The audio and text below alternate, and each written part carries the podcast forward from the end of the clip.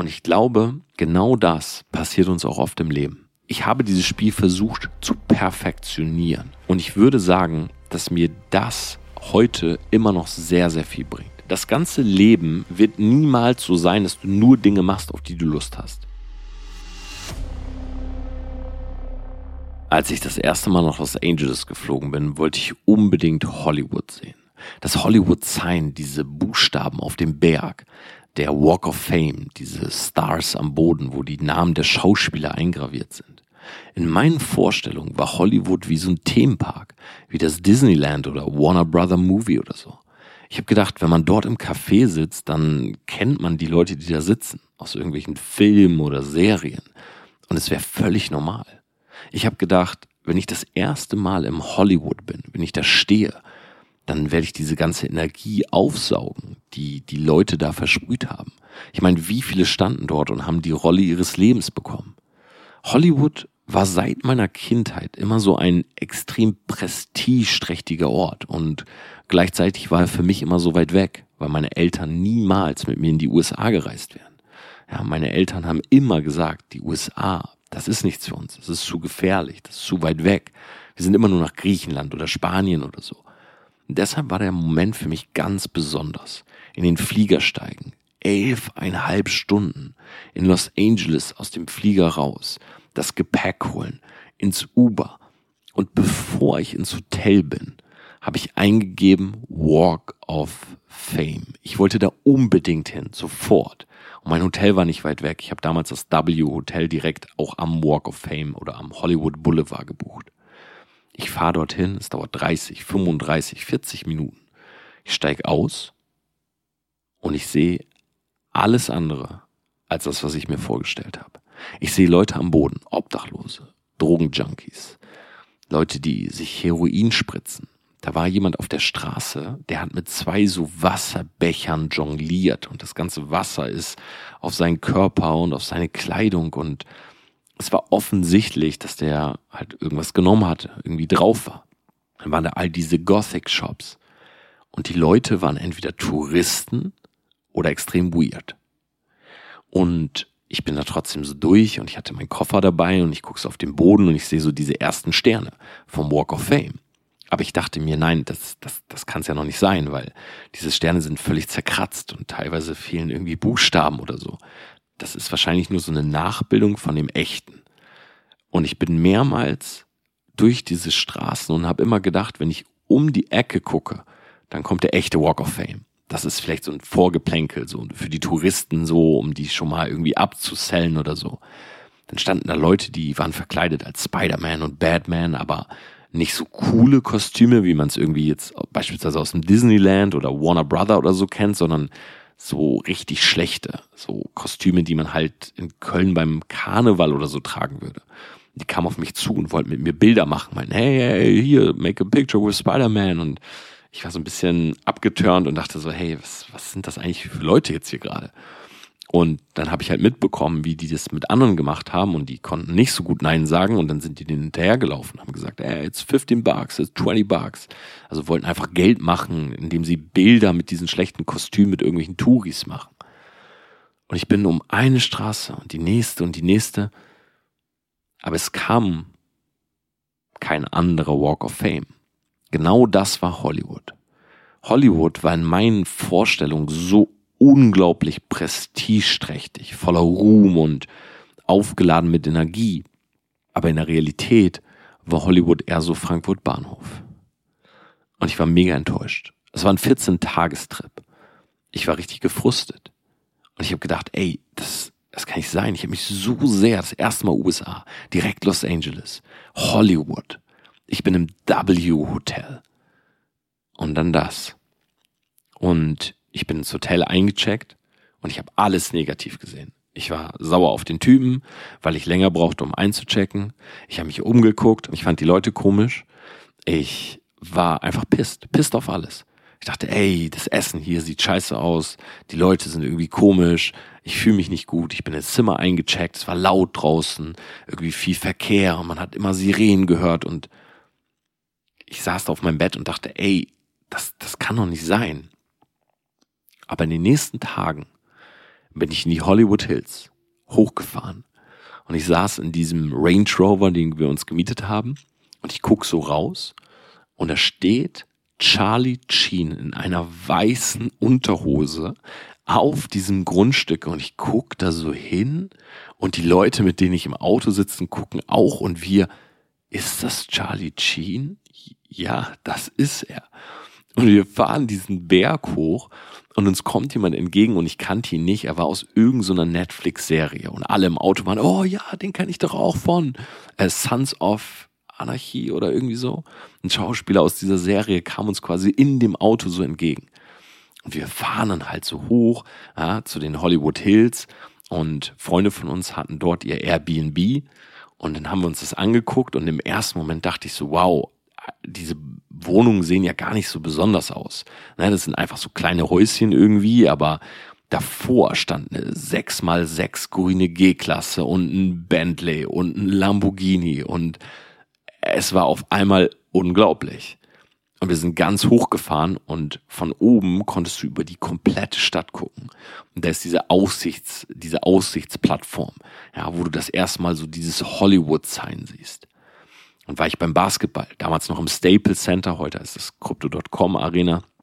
Ich habe die Lakers live geguckt und wir haben Tickets gehabt in der ersten Reihe. Ich saß direkt hinter LeBron James. Also, wenn ich aufgestanden wäre, hätte ich ihn auf die Schulter klopfen können. Also, das hätte mich wahrscheinlich in dem Moment äh, mein Ticket gekostet und wahrscheinlich auch eine sehr, sehr hohe Geldstrafe. Aber so nah war ich da dran. Ich konnte hören, wie die Spieler miteinander reden, wie die sich gegenseitig dissen und fluchen. Und da war Arnold Schwarzenegger, der direkt vor mir stand. Da war Tiger, Floyd Mayweather, Snoop Dogg. Und nach dem Spiel dadurch, dass wir relativ gute Karten hatten, durften wir halt auch den anderen Ausgang benutzen, standen all diese Leute da. Da stand ein Tiger, der ausgestiegen ist und den ganzen Verkehr, den ganzen VIP-Verkehr aufgehalten hat, weil er mit Leuten irgendwie geredet hat, die da so am Gate standen, die mit ihm Bilder machen wollten. Und Arnold Schwarzenegger, der war damals, glaube ich, sogar noch Gouverneur, der war in diesem Jeep, wurde gefahren, hat dieses Fenster runtergemacht und wir saßen halt in unserem Auto und hatte so eine dicke Zigarre im Mund und hat uns zugezwinkert, weil er mitbekommen hat, dass wir halt Deutsch sprechen. Ja, während wir halt dort saßen, weil er quasi genau vor uns war. Und dann war ich in der Melrose Avenue. Und die Melrose Avenue ist so eine Shoppingstraße, wo es überall so Sneaker-Stores gibt. Und wer mich ein bisschen kennt, der weiß, ich bin ja auch so ein bisschen Fashion interessiert und ich liebe Sneaker. Ich komme also in diese Läden rein und die Schuhe sind alle so original verpackt und da gab's all diese Schuhe, die man so haben wollte, die so in der Fashion-Szene so übelst begehrt einfach sind.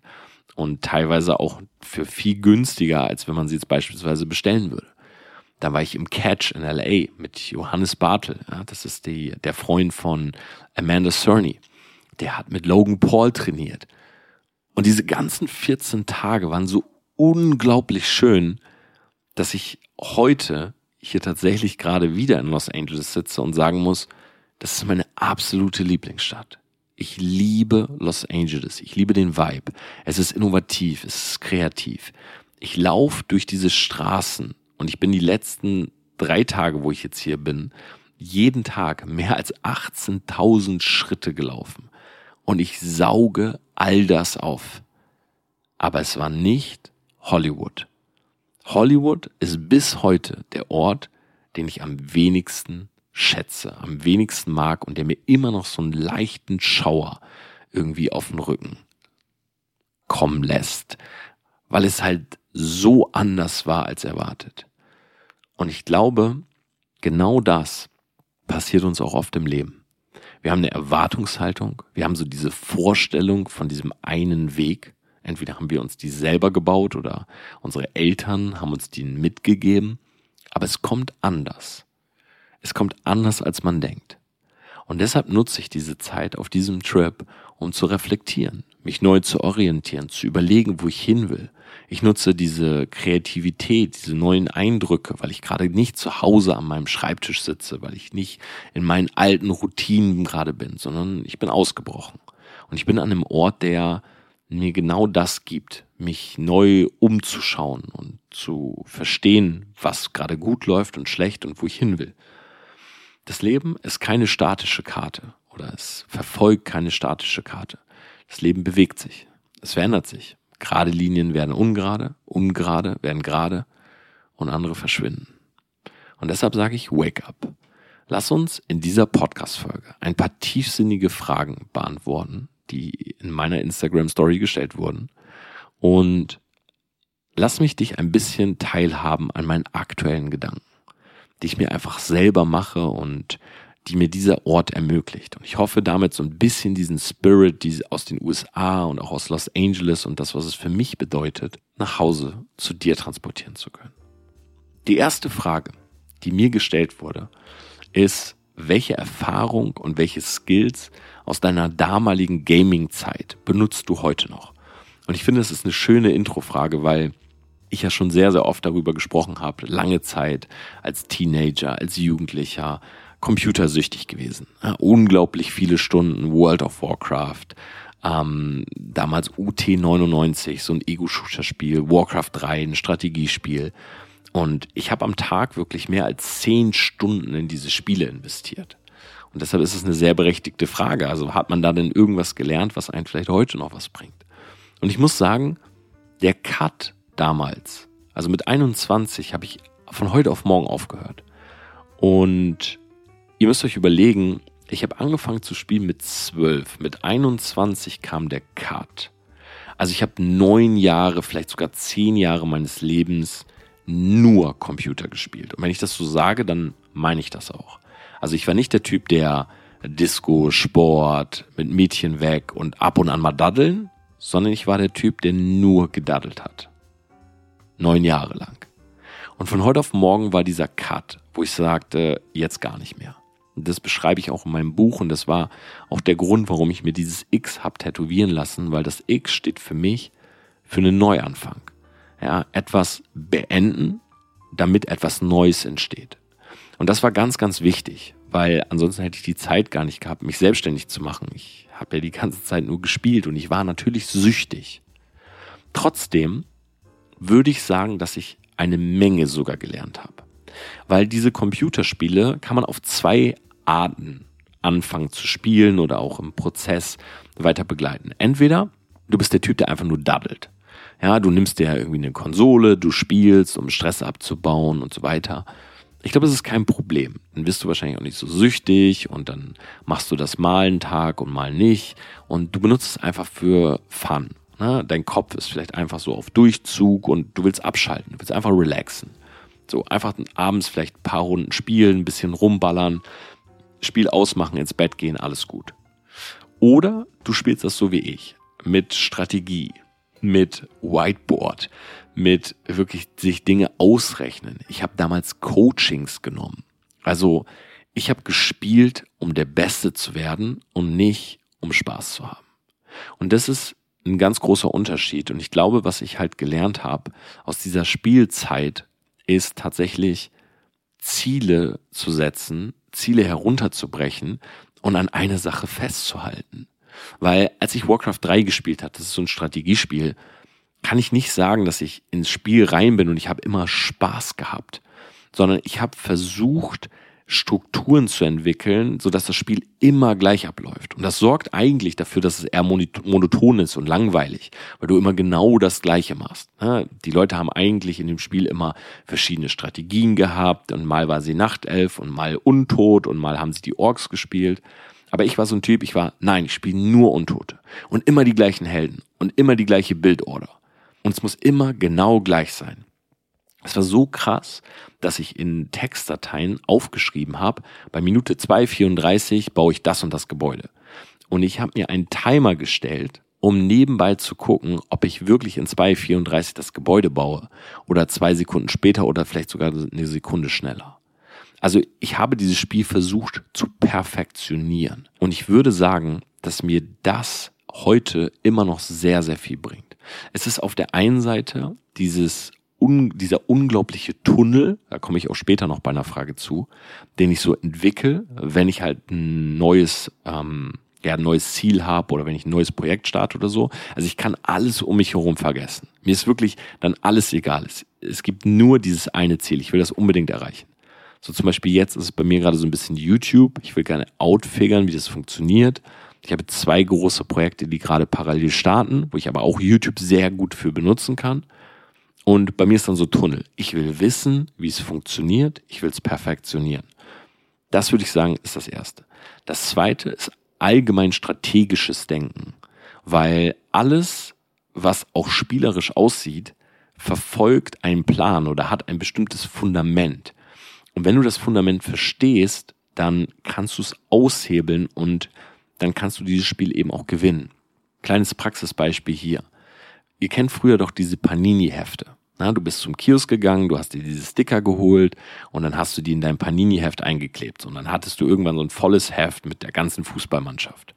Mein Vater hat dieses Konzept, dieses Fundament von Panini komplett gedribbelt. Der ist nämlich immer hingegangen und hat Panini geschrieben. Also ich habe das, das Heft gekauft und natürlich so die ersten Sticker. Sondern hat mein Vater abends gesehen, ah, Torben hat wieder so ein Panini-Heft. Dann ist er beigegangen, hat einen Brief geschrieben, hat gesagt, hier, ich bin der Vater meines Kindes. Mhm. Und er hat schon so viele Pakete gekauft, aber ihm fehlen immer noch die folgenden Karten oder die folgenden Sticker und wir bekommen die einfach nicht und ja, ich weiß gar nicht, was ich machen soll. Mein Sohn ist schon völlig verzweifelt und er weint. Und Panini hat uns dann diese Sticker geschickt. Und ich musste die halt nicht mehr sammeln. Weil man kennt das ja, ne? Du kaufst die ersten Pakete und alles ist gut, du kannst alle einkleben, aber irgendwann fehlen dir halt diese zehn Spieler. So, und um diese zehn zu bekommen, musst du halt nach dem 80-20-Prinzip, ja, nochmal viel, viel mehr Pakete sozusagen holen und viel Geld geht weg und du hast super viele Doppelte, die dir eigentlich gar nichts bringen. Und dann hat mein Vater immer diesen Brief geschrieben. So, die ersten Pakete durfte ich noch. Und dann, wenn er gemerkt hat, so, ah, da sind zu viele doppelt, dann hat er den Brief geschrieben und dann haben wir alle zugeschickt bekommen. System gedribbelt. Und auch das habe ich im Gaming gelernt. Ich habe damals das Spiel Moorhuhn 3 gespielt. Ja, da musste man so Moorhühner abballern. Erst haben wir gehackt. So, wenn man so nimmt, war das auch ein bisschen System gedribbelt. War aber problematisch. Wir haben damals eine Anzeige bekommen von ja, demjenigen, der den Mohun-Contest veranstaltet hat. Ja, wir waren Gott sei Dank minderjährig zu der Zeit. Deshalb wurde das Ganze fallen gelassen oder konnte gar nicht ausgeführt werden, aber haben sehr, sehr bösen Brief nach Hause bekommen. Und dann habe ich mich hingesetzt und überlegt, okay, dieses Mohun-Spiel, so worum geht's eigentlich? Du musst mit dem Zeiger über diese Mohühner, okay. Und du lädst mit rechts nach und dann kannst du weiterballern. Es wäre ja viel einfacher, wenn jemand anders für mich nachlädt und ich vielleicht selber nicht mal klicken müsste, um zu schießen, sondern wenn ich nur mit dem Mauszeiger darüber gehe. Das habe ich also gemacht. Ich habe auf meinen Schreibtisch, ich habe an meinen Rechner mit so USB-Hubs, also so, ähm, dass man mehrere USB-Ports hatte, habe ich mir so fünf USB-Ports, die waren damals noch nicht Standard, so wie heute, an meinen Rechner gebaut. Dann habe ich mir fünf Mäuse da dran gepackt. Dann habe ich die Mäuse auf den Schreibtisch, alle nebeneinander dann so Bindfäden auf die Tasten geklebt, die Bindfäden unterm Schreibtisch zusammengeführt, so dass man an den ziehen konnte. Dann habe ich mit der linken Hand an den Bindfäden gezogen und mit der rechten Hand bin ich mit dem Mauszeiger über die Hühner. So habe ich automatisch nachgeladen, geschossen und ich musste nur noch drüber gehen. Und wenn ein Kollege da war, dann hat er das gemacht. So habe ich quasi Mohren gedribbelt. Und ich glaube, dass habe ich einfach auch vom Gaming gelernt, dass nach außen hin vieles spielerisch aussieht, aber es hat dahinter immer ein Fundament und wenn du das verstehst, dann kannst du nicht nur, sage ich mal, auf normale Art und Weise, sondern du kannst teilweise auch so ein bisschen dran vorbei und kannst vielleicht Strategien entwickeln, die andere Leute nicht haben. Und auch das würde ich sagen. Und das dritte ist wahrscheinlich definitiv die Disziplin. Weil sowas durchzuziehen, auch in der Gamerzeit jetzt, in der Zeit, wo alle irgendwie Party gemacht haben, Alkohol, Drogen, äh, mal geraucht haben, irgendwie. Nein, ich war so im Tunnel, ich war so fokussiert auf dieses Ziel, ich wollte es unbedingt. Und ich habe meine Eltern dazu gebracht, dass sie mich ein Schuljahr, also ich hatte so schlechte Noten, dass ich versetzt und gefährdet war. Und dann habe ich mit meiner Ma geredet und habe gesagt, hey Mama, ich werde nächstes Jahr richtig, richtig viel lernen, aber nimm mich dieses halbe Jahr aus der Schule. Lass mich ein halbes Jahr, in Anführungszeichen, Pro-Gamer sein. Und ja, meine Mama hat das gemacht. Die hat mich damals rausgenommen. Ich habe die Klasse wiederholt. Ich habe ihr versprochen, danach zu lernen. Ich konnte ein halbes Jahr nur spielen und bin richtig, richtig gut in diesem Game geworden. Und das hat natürlich auch viel mit Disziplin zu tun. Also würde ich definitiv sagen, ja, diese drei Dinge. Plus, auch heute ist es noch so, dadurch, dass es halt ein Drittel meines Lebens ausmacht, wenn ich halt so einen Gaming-Stream sehe oder auch ein neues Computerspiel rauskommt. Ich spiele wirklich sehr, sehr selten. Ich habe äh, neulich mal mit Chris abends, wenn wir durch waren mit unseren Filming und Videos, haben wir mal so ein paar Runden Valorant gespielt oder so. Das ist ein Ballerspiel. Aber ich spiele sehr selten. Aber ich liebe es trotzdem, mir so Trailer anzugucken, mir anzugucken, wenn irgendwelche Turniere sind und ich die Zeit dafür habe. Also ich vermisse manchmal schon diese Zeit. Einfach mit einem Kaffee vorm Rechner zu sitzen, das Headset aufzuhaben und du warst einfach in einer anderen Welt.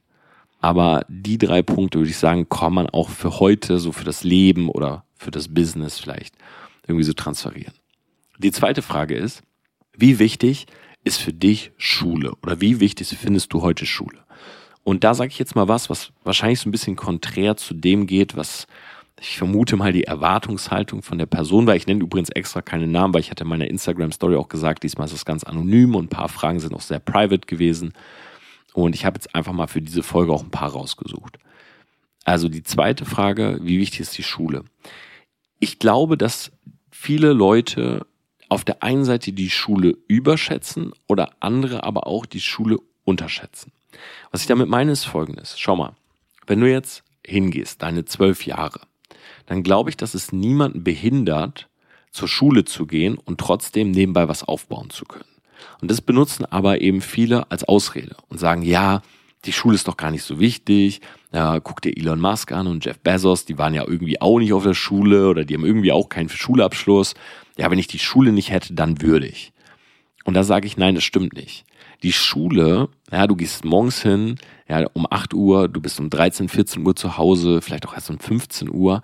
Aber diese Stunden werden nicht dich dabei hindern, dir nebenbei was aufzubauen, wenn du das möchtest. Und ich glaube, auch wenn du momentan beispielsweise in der 10., 11. Klasse bist, dass ein Schulabbruch zu nichts führt, weil auf einmal hast du so viel mehr Zeit, die du gar nicht füllen kannst. Ja, ich hatte das gleiche in meinem Urlaubssemester. Schulbildung an sich ist definitiv sage ich mal, verbesserungswürdig. Na, gerade hier in Deutschland. Also Thema Digitalisierung, äh, die Förderung von kreativen Menschen. Ich glaube, dass da immer noch sehr viele Minuspunkte, gerade im deutschen Bildungssystem stecken. Aber dass Schule einfach trotzdem die, die es schaffen wollen, ne, weil das kommt natürlich von einer Person, vermute ich mal, die sich auch gerne selbstständig machen will und die einfach so das Gefühl hat, Schule hält einen zurück. Und dann würde ich sagen, ja, das stimmt. Ne? Schule ist tendenziell nicht für jeden. Also nicht jedes Fach in der Schule ist für jeden. So, und ich kenne das, wenn man da sitzt und so das Gefühl hat, jo, ich passe hier nicht rein. So, ich passe irgendwie zu den Leuten nicht, ich fühle mich irgendwie gefühlt zu reif so, das sind nicht die Themen, mit denen ich mich beschäftige, deshalb kann ich mich mit denen nicht gut anfreunden. Und die Fächer sind irgendwie so aufgebaut und strukturiert, dass die einfach nicht zu mir passen. So hinsetzen, Buch aufschlagen, Seite 19, lernen, auswendig lernen, Klausur schreiben und so weiter. Klar, gibt auch Ausnahmen, gibt auch viele Schulen, wo wirklich äh, kreativer Unterricht passiert und so weiter. Aber ich kann das auf jeden Fall relaten. Also ich kann verstehen, dass jemand für sich so das Gefühl hat, Schule ist nichts für mich. Aber ich sag dir, zieh die Schule durch, weil gerade für die Leute, die das Gefühl haben, nicht reinzupassen, ist es eine schöne Challenge, weil das ganze Leben wird niemals so sein, dass du nur Dinge machst, auf die du Lust hast. Das ist einfach nicht so. Und es wird immer wieder neue Challenges geben, immer wieder neue Herausforderungen. Und wenn du jetzt gerade sagst, ich, hey, ich bin aber der Kreative, ja, für mich ist Schule eher so ein, so ein Hamsterrad, für mich ist das ein Käfig, dann sieh doch einfach diesen Käfig wirklich so als Herausforderung, auch den zu meistern und das Schloss zu öffnen. Weil wenn du das schaffst, dann hast du direkt für dich einen Haken gesetzt, hast direkt eine Lektion gelernt und kannst später im Leben auch bei anderen Käfigen, die kommen werden, ne, andere Hürden, andere Dinge, wo du dich nicht so gut mitfühlst, kannst du das eben auch meistern. Und ich denke eben nicht, dass die Zeit, die du sozusagen dort absitzt, dich hindert. Und dann ist es auch so, dass die Schule ja, wenn du zum Beispiel Abitur machst, dann ist das nun mal die Eintrittskarte für Studium, ob du willst oder nicht. So klar, du kannst die Schule später nachmachen und es gibt natürlich auch irgendwie Umwege, um in das Studium reinzukommen, aber der normale Weg ist halt Schule, Abitur, Studium. Und warum willst du beispielsweise im Alter von, ich weiß es nicht, 14 Jahren, 15 Jahren, dir diesen Weg verbauen? Also versuch mal so ein bisschen davon wegzukommen, dass beispielsweise nur Selbstständigkeit das einzig wahre ist. Ja, wenn du deine Schule machst, wenn du Abitur machst, du gehst studieren und du wirst später Arzt, du wirst Notar, du wirst Rechtsanwalt, du wirst Steuerberater und so weiter, dann sind das doch gute Wege. Also das sind ja keine Wege, die jetzt per se schlecht sind oder so. Also nur weil jemand sich nicht selbstständig macht und mit 18 sein eigenes Business hat oder so, ähm, ist er doch jetzt kein minderwertiger Mensch oder schlechterer Mensch. Na, wie viele Leute machen sich selbstständig und sind zwei Jahre später bankrott, sind insolvent, schaffen es nicht. So, und dann einfach die Schule zu haben als Plan B, Plan C, wie auch immer, muss ich ehrlich sagen, würde ich mir im jungen Alter nicht verbauen. Deshalb glaube ich, ja, die Schule hat weniger Gewicht, also 100 Prozent, weil du dir einfach durch das Internet, durch Web 3, durch die Möglichkeiten, du kannst dir so viele Dinge selber beibringen. Das ist auf jeden Fall so. Das war früher nicht so. Ja, früher war Schule schon essentiell und du konntest nicht mal eben im Internet eingeben, hey, wie lerne ich jetzt Spanisch oder so, sondern du saßt halt im Spanischunterricht und hast da Spanisch gelernt. Aber auf der anderen Seite glaube ich, dass es trotzdem wichtig ist, dass wir alle eine gewisse Allgemeinbildung haben. So, ob das jetzt zwölf Jahre sind oder zehn Jahre oder neun, das sei mal dahin. Aber ich glaube, es ist gut, dass wir zumindest irgendwann alle auf einem Stand sind und dann laufen wir sozusagen in verschiedene Richtungen. Ne? Einige bleiben auf dem Stand, einige gehen weiter, einige fokussieren sich auf ein bestimmtes Gebiet und so weiter. Aber definitiv ist Schule kein Block, um sich selbstständig zu machen und so weiter, sondern das hat für mich auch irgendwie sowas von Durchziehen, so diese Mentalität, Dinge durchzuziehen. So zum Beispiel, wenn du jetzt echt im, auf dem Gymnasium bist und du bist in der elften Klasse, dann brech das nicht ab. Weil zieh das doch durch ja, hab einen Haken dran und sagst, hey, ich mache zwar nichts mit meinem Abi, aber ich habe durchgezogen. So, ich finde diese Mentalität von, wenn ich was beginne, mache ich das auch zu Ende, das überträgt sich auf vieles im Leben. Und wenn du immer der Typ bist, der irgendwie abbricht, ne, du irgendwie datest eine Frau und wenn es dann irgendwie eng wird, so kurz vor der Beziehung, dann brichst du ab. So, du machst deine Schule irgendwie bis zum vorletzten Jahr, brichst ab. Das finde ich schwach. Dann wirklich lieber durchziehen und für dich selber mitnehmen und sagen, hey, ich habe es gemacht, ja, ich wusste, ich werde das nicht benötigen, aber das war ein gutes Gefühl, das durchzuziehen und ganz ehrlich, ja, mir ist es sowieso nicht so schwer gefallen, weil wenn ich wirklich mal meine Kreativität und meine ganzen äh, Skills genommen habe und die einfach mal kurz für die Schule benutzt habe, dann ist es mir sogar relativ leicht gefallen. So sehe ich das. Die dritte Frage ist, rückblickend die Zeit im Vertrieb. Ja, für viele, die das nicht wissen, ich selber habe ja nach meinem Studium, war ich ja im Vertrieb war auch mal im Network Marketing, habe dort Produkte verkauft, habe auch sehr, sehr gute Umsätze dort gemacht und hatte da auch in Anführungszeichen meine erste kleine Erfolgsstory. Und jetzt fragt die Person, würdest du sagen, das war ein Fehler? Ähm, wie denkst du über diese Zeit? Und ich muss sagen, Vertrieb, also Network Marketing hin oder her. Na, es gibt natürlich viele Leute, die auch eben äh, Network sehr kritisch sehen, die MLM sehr kritisch sehen, das mache ich auch. Na, ich sehe viele Dinge kritisch. Aber bei mir ist sowas nicht schwarz-weiß, sondern ich muss sagen, ich habe tatsächlich sehr, sehr viel über das äh, Verkaufen gelernt. Ich habe darüber viel gelernt, wie, wie Menschen ticken, wie Menschen funktionieren. Und ich würde auch sagen, dass mein Skill, Menschen zu lesen, also was sie denken, ja, oftmals eben auch konträr zu dem, was sie sagen, das habe ich über den Vertrieb gelernt. So, würde ich das jetzt heute so nochmal machen? Weiß ich nicht. Schwierig zu sagen, weil ich war damals fertig mit dem Studium und ich hatte halt nicht viele Alternativen. Und im Network Marketing war das halt damals so, das war halt ein schlüsselfertiges System. Na, das ist auch noch nicht die Zeit gewesen, so wie heute, irgendwie Social Media Agentur oder Dropshipping. Hm, das gab's alles noch nicht so. Na, ich habe angefangen damals mit Facebook und Instagram war auch noch nicht so populär wie heute und es gab beispielsweise auch keine Instagram Stories zu der Zeit, wo ich das gemacht habe. Von daher ist es schwer zu sagen. Also heute sind einfach die Möglichkeiten viel größer. Also es gibt viel, viel mehr. Aber ich glaube, jeder sollte, egal wann, aber zumindest diese Fähigkeit zu verkaufen mal lernen. Weil wir verkaufen uns ja ständig. Na, wir verkaufen uns nicht nur irgendwie, wenn wir vor einem Kunden stehen oder so, man verkauft sich auch bei einem Date, na, bei einem Bewerbungsgespräch. Ich verkaufe mich mit meiner Stimme und mit dem, was ich sage, ja auch gerade hier in diesem Podcast. Und das hat mir schon viel gebracht. Klar, es gab auch unglaublich viele Dinge im Network, die ich gar nicht mochte. Thema Brainwash, irgendwie so diese ja, Traumfahrten, kennt ihr das, wenn Leute dann so Traumreisen und ja, das war alles nichts für mich. Ne, das ist so ein bisschen so, oder also Anstecker und Embleme, das, das ist mir alles zu sektenartig. Aber ich habe eben viel über mich auch gelernt. Ne? Ich war super introvertiert, also ich bin gar nicht so aus mir rausgekommen und dann habe ich Leute halt auch beispielsweise über das Internet kennengelernt und ne, natürlich dort auch rekrutiert und Produkte verkauft und so. Und wenn ich die dann mal so im realen Leben getroffen habe, dann war das voll schwer für mich. So, hey Tom, wir haben ja geschrieben. Mm, ja, ja, stimmt. Mir wäre lieber, wir würden jetzt auch weiterschreiben. Und auf einmal, ja, am Anfang standen da mal zwei Leute, dann standen da 20 und ich habe tatsächlich schon mal vor über 20.000 Leuten im Vertrieb gesprochen. Und das war eine krasse Zeit. Ja, die ganze also diese ganze Erfolgsstory, mein Buch Living a Self-Made Life, spreche da ja auch ein bisschen drüber und erzähle das, wie ich wirklich aus einer anderthalb Zimmerwohnung in Oldenburg, also es war halt meine Wohnung, wo ich studiert habe, dort habe ich meine erste Million damals verdient. Das war schon ein krasses Gefühl. Na, das war so das Goal für mich. Und das hat tatsächlich auch jemand gefragt, nämlich, wie war das Gefühl, die erste Million zu knacken und macht Geld glücklich?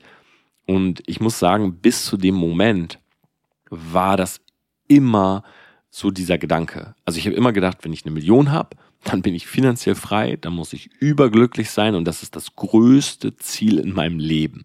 So das dachte ich halt mit 23 und 25 und mit ich glaube 27, also mit 28, ja, vielleicht 28 hatte ich die erste Million und noch bevor ich sie hatte, ja, war dieser Gedanke weg, weil ich damals einen Check hatte, also ich kann das ja in dieser Podcast-Folge auch sagen und ich glaube, ich habe es auch schon mal erwähnt, ich habe so im Monat, seit ich im Vertrieb war, so 15.000 Euro verdient. Und das also schon in meinen ersten Monaten tatsächlich, weil ich so einen sehr, sehr guten Start hatte und das auf Social Media damals bei mir auch alles super gut funktioniert hat. Und mein Lifestyle hat sich seitdem nicht mehr verändert.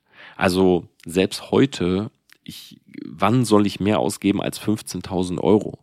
Ähm, ich mag materialistische Dinge, ja, bin ich auch ganz ehrlich. Ich mag auch eine schöne Uhr zu haben. Ich habe mir auch eine äh, Full Gold Sky Dweller gekauft, aber ich habe halt eine Uhr. So, und ich habe Schmuck, ja, aber ich habe halt irgendwie nicht 100 Ketten oder so, sondern ich habe halt diese eine X-Kette mir machen lassen aus Gold. Und ich habe jetzt nicht irgendwie so 10 Love Bracelets von Cartier, sondern eins. So, und ich habe ein paar mehr Sneaker, ja, und ich habe auch ein paar mehr Klamotten. Aber wisst ihr, wie ich meine? Es ist so, irgendwann ist dieser Reiz auch weg. Na, du kaufst dir, sagen wir mal, du kaufst dir eben so eine Uhr. So unglaublich. Ich habe mir die gekauft zum Spiegel Bestseller, habe mir gesagt, hey, ich will mich mit der Uhr belohnen. Und ich habe die auch zum Listenpreis bekommen, also neu zum Listenpreis, was auch ein sehr, sehr gutes Investment war. Ich glaube, die Uhr ist fast doppelt so viele wert mittlerweile. Aber mir würde jetzt eine zweite Uhr nicht so viel geben. Wisst ihr, wie ich meine? Also jetzt irgendwie, okay, jetzt noch eine Day-Date, jetzt noch das, das, das. Und ich habe so ein Uhren-Grail, ne? also ich habe so eine Uhr, die ich unbedingt haben will. Und ich weiß aber, wenn ich mir die hole, dann werde ich wahrscheinlich die Skydweller sogar verkaufen. Weil ich kann ja nur eine Uhr tragen. Und vielleicht liegt es daran, dass ich halt auch aus einer kleinen Stadt irgendwie komme, aus Delmenhorst, ich komme aus einer mittelständischen Familie, äh, ich komme aus Delmenhorst, ja, also das ist halt so ein Dorf einfach. Und keine Ahnung, ich bin nicht so groß geworden, wisst ihr, wie ich meine? Also bei uns hat keiner Rolex getragen, bei uns hat keiner Designerklamotten angehabt. Und deshalb glaube ich, wertschätze ich das zwar, das jetzt irgendwie haben zu können, aber ich brauche das halt nicht ein zweites, drittes, viertes Mal. So. Und deshalb glaube ich, dass erstens die Zeit im Vertrieb war super wichtig, weil ich habe auch gelernt, mit Geld umzugehen, ähm, was es heißt, auch Geld zu besitzen. Ich habe verkaufen gelernt. Ich bin aus mir rausgekommen. Ich habe mit anderen Leuten gesprochen. Ich habe vor sehr, sehr vielen Menschen gesprochen. Ich bin wirklich um die Welt gereist. Da muss man auch sagen, ich war in den schönsten Hotels der Welt, die immer bezahlt wurden vom Vertrieb. Ich war im Waldorf Astoria, Moon Palace in Hawaii. Und ich habe alles irgendwie so im Vertrieb einmal gehabt. So, ich war so, ich würde sagen, drei Jahre da richtig drin und habe dann aber auch von ziemlich heute auf morgen so einen Schlussstrich gezogen, weil ich gemerkt habe, das ist nicht mehr das, was ich möchte. Na, ich will nicht aus dem Koffer leben, ich will nicht nur reisen. Also es war, es ging so weit, dass ich wirklich also an den schönsten Orten der Welt war, aber ich habe das nicht mehr gewertschätzt. So, ich stand da und ich, ich konnte in dem Moment nicht mehr fühlen, dass das sich gut anfühlte, weil ich eher so diese, diese Sehnsucht nach einem Zuhause hatte. So, ich will zu Hause sein, ich will irgendwie meinen Rechner haben, meine Couch, mein Fernseher und nicht immer nur aus einem Koffer und Luxus. Na, ich kann damit nicht viel anfangen. Wenn ihr mir jetzt ein Fünf-Gänge oder ein Sieben-Gänge-Menü oder so, ich mag das alles gar nicht. Na, ich bin happy, wenn ich einen Burger habe und Pommes, ich mit Muscheln und äh, Vorspeisen und Rettichcreme oder so kannst mich jagen. So, das ist nicht meine Welt. Und deshalb habe ich da von heute auf morgen einen Schlussstrich gezogen, aber ich bereue die Zeit überhaupt nicht. Und ich habe sehr, sehr viel gelernt. Ich habe auch viele spannende Menschen kennengelernt und eben auch viel Spannendes über Menschen. Und zum Thema erste Million. Ich glaube, man kann das nicht in Worte fassen. Ich kann das auch übelst verstehen, ne? wenn jemand jetzt diese Podcast-Folge hört, du bist 18, du bist 20 Jahre alt und du willst deine erste Million, dann kann ich, egal was ich jetzt sag, erst wenn du es selber erreichst, wirst du merken, dass es nicht so wichtig war aber niemand kann dir das sozusagen nehmen. Und ich kann nur sagen, für mich war es halt so, 15.000 Euro im Monat, ich habe die ausgegeben, ich habe mich schlecht gefühlt. Und deshalb hat sich mein Lifestyle seitdem nie verändert. Also es war völlig egal, ob ich einen Check hatte von 15.000 oder sogar über 100.000 Euro im Monat. Es war genau der gleiche Lifestyle. Außer dass das Geld auf dem Konto mehr wurde und ich mir irgendwann einen Anruf bekommen habe von meiner Bank und die gesagt haben, Herr Platzer, wollen wir uns mal treffen? Wollen wir mal was machen mit dem Geld, was da liegt? Es hat sich nichts verändert. Und nein, Geld macht nicht glücklich, aber Geld löst Probleme. Und das ist jetzt vielleicht auch eine konträre Meinung zu dem, was jetzt viele vielleicht erwarten oder so, aber Geld löst viele Probleme. Schau mal, das Ding ist, wenn du halt wirklich Schulden hast, wenn du deine Miete nicht zahlen kannst, wenn du das Gefühl hast, du würdest dir gerne mal ein cooles Shirt holen, du würdest gerne mal im Kino, du würdest gerne mal nicht vorglühen, sondern einfach Cocktails im Laden trinken. So, du willst mal in eine Disco gehen und du hast Lust, dir einfach einmal im Leben so einen Tisch zu bestellen mit so einer Flasche. So, du willst mit deiner Frau mal nicht nach Malle, sondern du willst Malediven. Du hättest gerne so eine Uhr. Du möchtest in eine schönere Wohnung. So, ich glaube schon, dass Geld zu einem gewissen Maß glücklich macht. Aber jetzt kommt's. Sobald du das hast, ne, ich, ich, ich, gebe das mal so, ich würde das so in drei Layer einteilen. Also die erste Stufe ist wirklich Miete zahlen, essentielle Dinge. Also Essen, Miete zahlen und so weiter. Wenn du das nicht zahlen kannst, dann macht Geld glücklich, weil das ist so essentiell, dass natürlich du dich schlecht fühlst, wenn du es nicht zahlen kannst. So. Wenn du da durch bist, dann gibt es sozusagen Ebene zwei und das sind halt so diese Luxusgeschichten. Und auch die werden dich zu einem gewissen Maß glücklich machen, wenn du die mal hast. Ne? Irgendwie mal nicht ein paar Schuhe. Ich habe früher immer ein paar Schuhe gehabt von Deichmann und ich habe die Schuhe angezogen und dann haben in meiner Klasse die anderen irgendwie andere Schuhe gehabt und Sportschuhe und so weiter und dann bin ich mit meiner Oma irgendwann wieder zu Deichmann und dann haben wir, habe ich zu meiner Oma gesagt, hey, ich hätte auch gerne Sportschuhe. So, und meine Oma hat gesagt, nein, Sportschuhe, ach Torben, die kannst du doch nicht zu jedem Anlass anziehen. So, also meine Oma wollte mir immer Schuhe kaufen, die für jeden Anlass funktionieren. Und deshalb habe ich immer so dieses gleiche Modell von schwarzer Lederschuh bekommen. Und ich glaube schon, dass es glücklich machen kann, dir den schwarzen Lederschuh zu holen, wenn du keine Ahnung, schick essen gehst und dir die Sportschuhe zu holen für den Alltag und vielleicht sogar nochmal Basketballschuhe, wenn du auf dem Platz spielst. Und ja, das macht auch glücklich. So, und das ist Ebene zwei. Und jetzt kommt Ebene 3 und das ist die Ebene, wo Leute sagen, ja, aber ich glaube 10 Millionen zu haben und 100 Millionen. Und ich glaube, das ist sehr individuell. Bei mir kann ich sagen, nö, mir ist Geld tatsächlich heute völlig egal. Und ich glaube, das merkt man auch an vielen verschiedenen Dingen. Ähm, ich könnte zum Beispiel, oder ich bekomme jede Woche Sonntag von unserer Buchhaltung eine E-Mail mit unseren aktuellen Zahlen von den verschiedenen Projekten, Firmen und so weiter. Und ich gucke da so drüber und ja, ich lese mir das alles durch und ich habe da auch einen Überblick. Aber wenn die Zahl irgendwie mal niedriger ist als die Woche davor, dann verändert sich bei mir nichts. Keine Mimik, kein anderes Gefühl. Ich bin sehr, ja, ich bin ruhig, gelassen. I don't care. So, ich glaube nicht, dass es dich glücklicher macht, wenn du zwei Willen hast anstatt eine. Und ich glaube auch nicht, dass 100 Schuhe dich glücklicher machen als 10. Das ist meine Meinung zum Geld. Ich glaube auch nicht, dass Geld den Charakter verändert. Ich glaube wirklich, Geld potenziert. Ich würde sagen, ich habe immer ein gutes Herz gehabt. Ja, ich bin sehr passionierter Typ mit einem krassen Tunnelblick, aber ich habe ein gutes Herz, würde ich von mir selber sagen. Und ich habe Geld noch nie benutzt, um damit was Schlechtes zu machen. Und ich glaube, wenn du halt ein Wichser bist und ein Arschloch und du hast viel Geld, dann machst du damit auch Dinge, die tendenziell vielleicht negativ sind. Aber es potenziert deinen Charakter. Es macht dich nicht schlechter oder so. Ich würde, ich würde von mir selber behaupten, ich habe mich nicht verändert mit Geld. Also ich bin genauso der gleiche Dulli wie früher. So, die gleichen Jokes. Ich komme nicht irgendwie in den Laden und fühle mich krass oder so. Nein, ich gucke immer noch auf den Boden, bin ein bisschen introvertiert. Von daher, ja, macht Geld glücklich. In Ebene 1 und 2 ja, in Ebene 3 spielt es, glaube ich, keine Rolle mehr. Soziale Ängste überwinden und auf andere zugehen. Wie hast du das geschafft? Ähm, tatsächlich der Sprung ins kalte Wasser.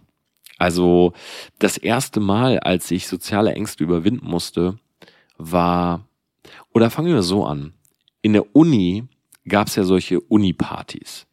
Und ich bin öfters mal auf diese Ersti-Party gegangen, also mit 21 plus, als ich dann auch aufgehört habe mit Computerspielen. Und da war es halt so, dass ich immer Alkohol trinken musste, um mit anderen Leuten reden zu können. Er klingt voll hart jetzt, aber war wirklich so. Also Bacardi Pepsi, ne, zweite, dritte Mische und dann hat Torben auch mal mit ein paar Frauen geredet. Und ich bin halt von, von klein auf ein Typ gewesen, Außenseiter, Gaming-Nerd. Natürlich war ich introvertiert. So, ich glaube, dass introvertiert und extrovertiert tatsächlich nichts ist, was angeboren ist oder so. Und ich glaube auch nicht, dass jemand das oder das ist, also schwarz-weiß, sondern ich glaube, man kann das erlernen. Und man hat aber eine Tendenz. So. Und ich bin tendenziell introvertiert, aber ich habe eine erlernte Extrovertiertheit. Na, also du kannst mich jetzt auch irgendwie auf ein Event schicken und ich kann auch mit allen reden oder so. Aber ich wäre jetzt auch nicht der Typ, der von sich aus zu jedem hingeht. Wisst ihr, wie ich meine? Von daher, ich wurde ins kalte Wasser geworfen. Na, früher, auch wie gesagt, Uni und so weiter immer mit Alkohol und dann im Vertrieb war es halt so, die Leute kannten mich durch das Internet und sind auf mich zu und ihr kennt das so ein bisschen parasoziales Verhalten. Ne? Ich war auch früher sehr, sehr viel live. Ich habe immer so Livestreams gemacht. Und klar, die Leute kommen auf einen zu, so, hey Tom, was geht? Und ich so, ich habe keine Ahnung, wer du bist. Hi. Und dann standen wir da halt so in einer Runde und wenn man im Gespräch ist, dann fiel es einen schon irgendwie leichter. Aber mein Tipp wäre tatsächlich auf Veranstaltungen gehen, ne? Masterminds, wirklich mal, ja, auch, ich glaube, das krasseste, was du machen kannst, ist ein Urlaub alleine. Also das ist etwas, ähm, das habe ich tatsächlich auch noch nicht in meinem Leben so oft gemacht, aber das kann ich jedem nur empfehlen. Also gerade wenn man jetzt nicht so viel travelt, das muss ja auch nicht direkt irgendwie nach Los Angeles sein oder nach Hawaii oder so. Aber pack deinen Koffer und geh mal für ein Wochenende in eine andere Stadt. So einfach mal Urlaub alleine. Du lernst neue Leute kennen und gerade wenn das irgendwie nicht in deiner Stadt ist, sondern woanders, dann ist immer so mein Gefühl, ja, ey, hier kennt mich ja keiner. Und wenn ich das jetzt mir hier verkacke, dann bin ich auch in zwei Tagen wieder weg. Also Urlaub alleine raus und einfach mal mit, mit dem Goal, okay, ich mache jetzt mal neue Kontakte. Ich habe das beispielsweise in Berlin mal gemacht. Ich war da im Waldorf Astoria, saß unten in dieser Lobby und ich habe mich dann nur reingebucht. Das werde ich auch nie vergessen. Das war auch ein Learning aus dem Vertrieb. Da haben wir zum Beispiel gesagt, ähm, wir gehen immer in Fünf-Sterne-Hotels. Nicht, weil wir irgendwie arrogante Snobs sind, sondern weil dort die Leute sitzen, mit denen wir connecten wollen. Also, das ist quasi so dieses Prinzip von Buy-in. Ne? Ich kaufe mich ein. Und ich war dann halt in diesem Hotel, was für mich halt unglaublich war, also auch wieder so unglaublicher Luxus, sage ich jetzt mal. Aber ich saß da unten und habe so gedacht, ey, wenn das Zimmer jetzt 300, 400 Euro kostet, dann muss ich jetzt auch einen Kontakt machen. Und ja, dann saß ich in der Lobby und habe da meine äh, Salzbrezel gefressen und habe mich umgeguckt und mir so gedacht, okay, mit wem kann ich reden? Und das hat mir viel gebracht. Oder auch auf eine Mastermind zu gehen, die irgendwie vielleicht 3000, 4000 Euro kostet und dort einfach mal zu sagen, ich knüpfe Kontakte. Übrigens, wo mir einfällt, dass wir gerade von TPA etwas planen, könnt ihr mir gerne auch mal schreiben, wie ihr das findet. Und zwar wollen wir äh, nicht so was wie Roundtables, sondern wir überlegen solche Social Media Workshops zu machen. Also wir haben eine relativ coole Location schon in München.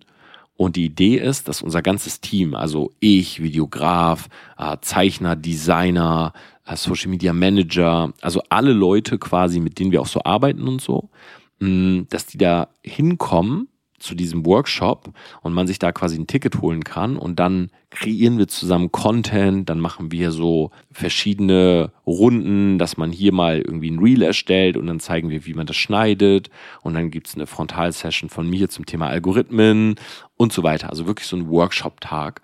Und genau, da sind wir da gerade dabei, das zu planen. Also könnt mir gerne mal sagen, wie ihr das findet, weil das wäre zum Beispiel auch so ein Tag, wo ich mir so denke, 15 bis 20 Leute na, und man könnte auch untereinander sehr viel connecten, weil das ist halt das, was ich immer gemacht habe. Ne? Ich bin auf Masterminds und ich würde sagen, ich habe mehr durch die Gespräche mit den Leuten gelernt als von dem Dozenten vorne. Das ist hoffentlich bei unseren Workshops etwas anders, aber so habe ich quasi auch gelernt, irgendwie auf andere zuzugehen und ja, wirklich mal Kontakte zu machen. Die nächste Frage ist, ein Tipp für einen Mitte 20er, der sich selbstständig machen möchte. Ja, mein Tipp, wenn du 25, 26 bist, dann würde ich sagen, das Wichtigste ist, dass du nicht denkst, du bist zu alt. Weil ich habe das Gefühl, also ich selber habe mich erst mit 27 selbstständig gemacht, ne? Und das ist auch überhaupt kein Problem. Also ey, selbst wenn du dich mit selbst wenn du dich mit 50 selbstständig machst, wo ist eigentlich das Problem? Durch das Internet, durch Web 3 und durch diese ganzen neuen Möglichkeiten spielt Alter eine immer geringere Rolle. Warum? Ja, ganz klar, weil früher musstest du einen gewissen Weg verfolgen. Ne? Du bist halt groß geworden, ähm, du bist zur Schule gegangen oder Kindergarten, Schule, dann Ausbildung, Studium und dann solltest du so im besten Fall mit 25, 27 fertig sein und dann auch in deinen Beruf gehen. Und das ist ja heute alles anders. Heute gehen Leute, erstmal machen sie sich selbstständig, dann scheitern sie dann zweiter Berufsweg, dann machen sie eine Ausbildung oder sie machen erst eine Ausbildung, machen sich später selbstständig. Also Alter spielt keine, äh, Alter spielt keine Rolle mehr. Na, früher hattest du keine Möglichkeit mit 50 Spanisch zu lernen. So, wo bist du hingegangen? Volkshochschule oder so.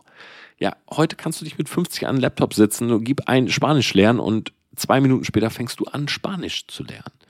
Deshalb der beste Tipp für jemanden, der Mitte 20 ist, tut mir eingefallen, scheiß auf dein Alter, ist völlig egal. Du bist nicht zu alt, um das Ding zu machen. Das zweite ist, wirf nicht alles hin, was du hast. Ähm, du hast vielleicht gerade einen Job, du hast vielleicht gerade irgendwie, du hast vielleicht eine Ausbildung gemacht, ein Studium oder so. Du musst nicht all in gehen. Du musst nicht all in gehen. Ja, das ist etwas, was oftmals Leute irgendwie auf Social Media predigen, aber schau dir immer die Intention an von den Worten, die du hörst. Okay, das ist, merk dir das. Schau dir immer die Intention an von den Worten, die du hörst. Wenn jemand dir etwas verkaufen möchte und sagt, du musst deshalb all in gehen, dann sollte die Intention ja klar sein, warum er das sagt. Weil er möchte, dass du kaufst, dass du das Neue machst, ja, wenn zum Beispiel ein Network-Marketer sagt, ja, ich möchte, dass du all in gehst, ja klar. Weil er verdient ja Geld, wenn du mehr arbeitest. Und deshalb ist es ganz wichtig, nicht immer sofort alle Brücken abzubrennen. Das ist nicht immer der beste Weg. Auch wenn Leute auf Bühnen das erzählen und in Biografien oder so. Sondern schau, dass du die Dinge benutzt, die du hast.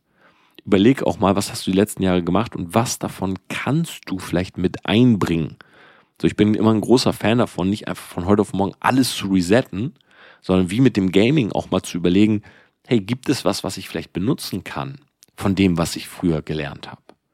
Ich glaube, das sind ganz gute Steps und dann einfach dich ausprobieren. Ne? Nicht rushen, nicht sagen, ja, ich muss das jetzt und morgen. Nein, probier dich aus, finde etwas, ne? lass dich nicht irgendwie beirren. Mitte 20 ist halt auch so ein Alter, wo viele Leute von außen versuchen, auf dich Einfluss zu haben. Oh, du sollst bei heiraten, du brauchst eine feste Freundin oder einen festen Freund, du solltest dies, jenes. Du musst gar nichts. Du solltest gar nichts. Du solltest das tun, was du tun möchtest. Das ist, glaube ich, das Aller, Allerwichtigste. Das nächste, da haben noch zwei Stück, ist, wie hört man auf, sich zu vergleichen und fokussiert man auf sich selbst? Und ich glaube tatsächlich, man hört nie auf, sich ganz zu vergleichen. Das ist auch so ein Irrglaube von, ja, man schaut immer nur nach vorne. Ne? Wie viele Sprüche gibt es so? Ja, nach, wer nach hinten guckt, der, dem tut der Nacken weh und bla bla bla. Ich glaube, es ist ganz normal, sich in der heutigen Zeit etwas zu vergleichen. Es ist nur wichtig, sich das bewusst zu machen und sich nicht drin zu verlieren. Weil wenn du dich halt immer nur vergleichst, also immer, okay, ähm, aber er oder sie ist weiter und wo stehe ich gerade, dann fehlt dir tatsächlich die Energie, um wirklich auch mal weiter zu kommen. Also was ich machen würde, ich würde mich gezielt vergleichen. Erstmal ganz wichtig, Parameter festlegen. Also mit wem kann ich mich überhaupt vergleichen? Wer hat die gleiche Zielgruppe, die gleiche Ausgangslage? Wer ähm, hat vielleicht auch das gleiche Ziel? Und dann ist Vergleichen auch völlig in Ordnung. Ne? Du solltest schon deinen Markt kennen, deine Konkurrenz kennen, aber eben gezielt und bewusst. Ne? Zu sagen, hey, ich gucke einmal die Woche, was XY macht. Oder mich interessiert von XY folgende Parameter. So, und das ist völlig in Ordnung. Und ansonsten auf sich selber zu fokussieren, funktioniert am besten, wenn man einfach eine Mission hat, ne? wenn man ein Ziel hat, was man verfolgt. Das Ziel sollte ja nie sein, dass man sich vergleicht, so vergleichen sollte ja immer nur sein, um dem Ziel näher zu kommen, weil vergleichen kann ja auch bedeuten, du schaust zum Beispiel bei jemandem, wie er etwas besser macht als du. So und guckst dir das sozusagen für dich selber ab. Also ich bin gar nicht so ein großer, ja, Naysayer, was jetzt jegliches Vergleichen anbelangt. Ich glaube, es ist auch völlig normal, dass man auch beispielsweise als Typ irgendwie andere Typen mal anguckt und sagt, okay, irgendwie sind schon alle gerade so ein bisschen muskulöser, vielleicht sollte ich auch mal wieder ins Fitnessstudio gehen. Und das ist ja per se nichts Schlechtes. Na, das darf nur nicht irgendwie überhand nehmen, dass man auf einmal die Ziele von jemand anderen als die eigenen nimmt. Sondern ich finde immer wichtig, dass man weiß, wer man ist, na, dass man zu sich selber steht, aber sich bewusst mal zu vergleichen, um vielleicht auch äh, Verbesserungen einzuholen, macht auf jeden Fall Sinn. Und jetzt die letzte Frage beziehungsweise es sind zwei in einem, nämlich die beste Entscheidung deines Lebens und dein bester Skill. Das finde ich ja sehr spannend. Die beste Entscheidung meines Lebens. Ich sage übrigens direkt, nee, nicht vorweg, sondern ich sage jetzt am Ende dieser Folge, ich habe mir die Fragen rausgeschrieben selber, aber ich habe mir extra keine Gedanken gemacht, weil ich wollte einfach diese freien Worte haben bei dieser Folge, jetzt nicht irgendwie komplett durchgeskriptet oder so, sondern ich wollte euch in dem Moment das sagen, was ich fühle. Die beste Entscheidung meines Lebens war zu verstehen oder die beste Entscheidung war, dass ich mich auf mich fokussiere und mich damit abzufinden, dass wenn ich mich selbstständig mache und wenn ich diese Ziele verfolge, die ich habe, dann werde ich ein Lonely Rider sein. Ja, und sich damit abzufinden, weil du wirst niemanden finden, der deine Passion hat. Und das ist tatsächlich was, was ich lange Zeit nicht wahrhaben wollte. Also ich habe oftmals auch äh, im Studium und so weiter, ich habe immer wieder neue Businesspartner gehabt, immer wieder Leute, mit denen ich was gemacht habe. Aber in meinem Hinterkopf war immer, hey, warum arbeitet er nicht so hart wie ich? Warum hat er nicht so viel Passion wie ich? das hat mich so fertig gemacht. Das waren so viele Streitgespräche und schlaflose Nächte. Und es war immer so, das ist immer so eskaliert. Ich irgendwann habe ich immer gesagt, ey, das kann doch nicht sein, dass du auf die Party gehst, dass du das machst. Wir wollten doch das machen. Und ich habe irgendwann bei Zielen das Wir gestrichen. Weil jeder hat im Leben andere Ziele. Und ich glaube, du kannst nicht von jemandem verlangen, dass er die gleichen hat wie du.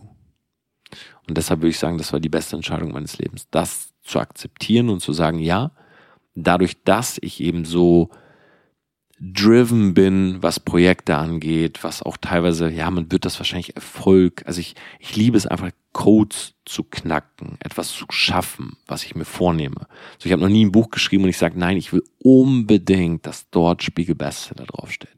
Du machst das Buch besser? Nein. Aber ich wollte es unbedingt. Es ist mein Ziel gewesen. Genauso wie früher bei Computerspielen mein Ziel war, der Beste zu werden oder ein Turnier zu gewinnen. Ich liebe Highscores. Ich liebe es, um zu kämpfen, die Nummer eins in irgendwas zu sein. Und ich habe immer gedacht, ich brauche jemanden, der mit mir zusammen dorthin geht. Aber das ist nicht so.